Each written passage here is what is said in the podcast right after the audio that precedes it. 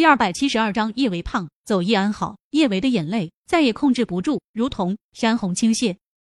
他心里清楚，他可能再也等不到小舅舅了，但是他的心中还抱着一丝丝的侥幸，万一小舅舅还会如同天神一般从天而降呢？自欺欺人也好，自我催眠也罢，人活在世上，总归是需要期待的，否则叶维真不知道去哪里寻找活下去的力气。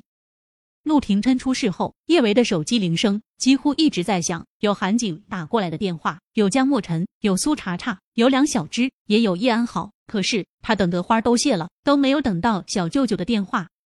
而他打过去，电话那头传来的还是那道机械的女声，只是说话的内容变了一些。对不起，您拨打的电话不在服务区。是因为天人相隔，所以连打个电话都不在服务区了吗？叶维不敢胡思乱想，因为一乱想，他的心口就疼得无法呼吸，活不下去。叶维平日里是不敢乱喝酒的，但在等了陆廷琛三天，等得他快要崩溃的时候，他还是一个人跑到蓝调喝了个天昏地暗。叶维真觉得自己挺搞笑的，平日里典型的一杯倒，今天晚上他在蓝调都喝了一瓶白酒，心中还是疼的如同被无数把刀子凌迟。身体是醉了，怎么脑子还这么清醒啊？原来人在极度痛苦的时候，酒精是麻痹不了他的心的。借酒浇愁，愁更愁。更郁闷的是，叶维还在蓝调遇到了叶安好。叶安好是和一位在国际上颇有名气的导演方科一起从包厢走出来的。方科最近正在筹划指导一部大制作电影，和叶安好名气不相上下的几位影后都表达出了想要出演女主角的意向。叶安好也特别想要演那部电影的女一号。以前叶安好想演某部电影的女一号，直接找陆廷琛帮忙就好。现在他只能靠自己。对于这个角色，叶安好势在必得，所以他爬上了方科的床。方科也承诺在试镜中会给他开后门，助他事业更上一层楼。叶安好以前演的角色其实有点脸谱化了，太单一，他急需要转型。而这部动作大片是他转型的最好的契机，他必须抓住。在得知陆廷琛出事的消息后，叶安好也是心如刀绞的，但随即则是一种带着扭曲的报复的畅快。叶维这么嚣张，不就是仗着陆廷琛给他撑腰吗？现在陆廷琛回不来了，他倒要看看谁还能给叶维撑腰。他叶安好得不到的男人，谁都别想得到。没有了陆廷琛的保护，叶维只能被他叶安好踩成一滩烂泥。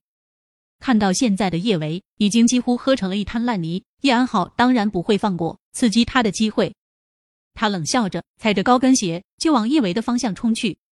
他在叶维对面站住，一副看好戏的模样，只是眸底的落寞怎么都掩盖不住。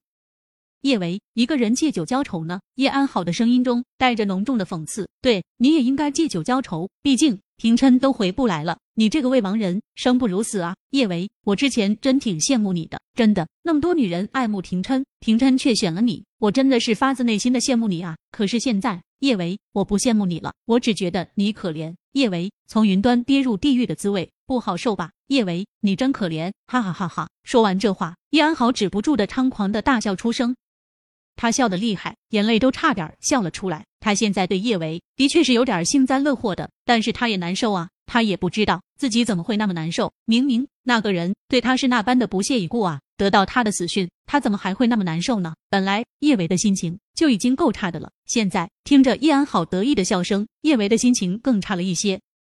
不过叶安好送上门来也好，他这么难受，正愁无处发泄，他正好可以对着叶安好好好发泄一下。叶维没有说话，他抬起脸，冷冷的盯着叶安好。忽地，他猛地扬起手，就将面前的一杯烈酒尽数泼到了叶安好的脸上。叶维，你有病啊！叶安好怎么都没有想到，叶维敢在大庭广众下浇他一脸的酒，不由得有些暴躁。叶维，你以为还有廷琛为你撑腰是不是？叶维，廷琛已经死了，被活活炸死，死无全尸。叶维，从此之后再也没有人给你撑腰了。你要是再敢惹我一分一毫，我一定会让你哭都哭不出来。叶安好。你给我闭嘴！谁说小舅舅死了？他只是出国了。叶维，别自欺欺人了。廷琛已经死。见叶安好还要说话，叶维直接扑到了叶安好面前，他扬起手，一巴掌就狠狠地甩到了叶安好的脸上。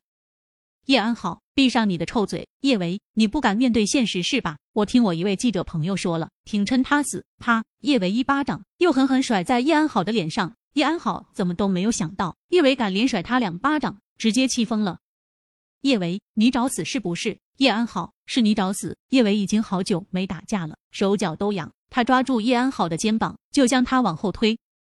叶安好的身子被叶维重重按在墙上，叶维毫无章法的打叶安好，一拳一脚狠狠落在叶安好身上。此时叶维的力气出奇的大，叶安好根本就不是他的对手。叶安好哪里吃过这么大的亏，他气得都快要吐血了。但是叶维依旧一拳拳的狠狠的招呼在了他脸上。叶维和叶安好这边的动静吸引了不少人围观。方科本来是想要过去劝架的，但他年纪不小了，他怕被叶维伤到，还是压下了这个念头。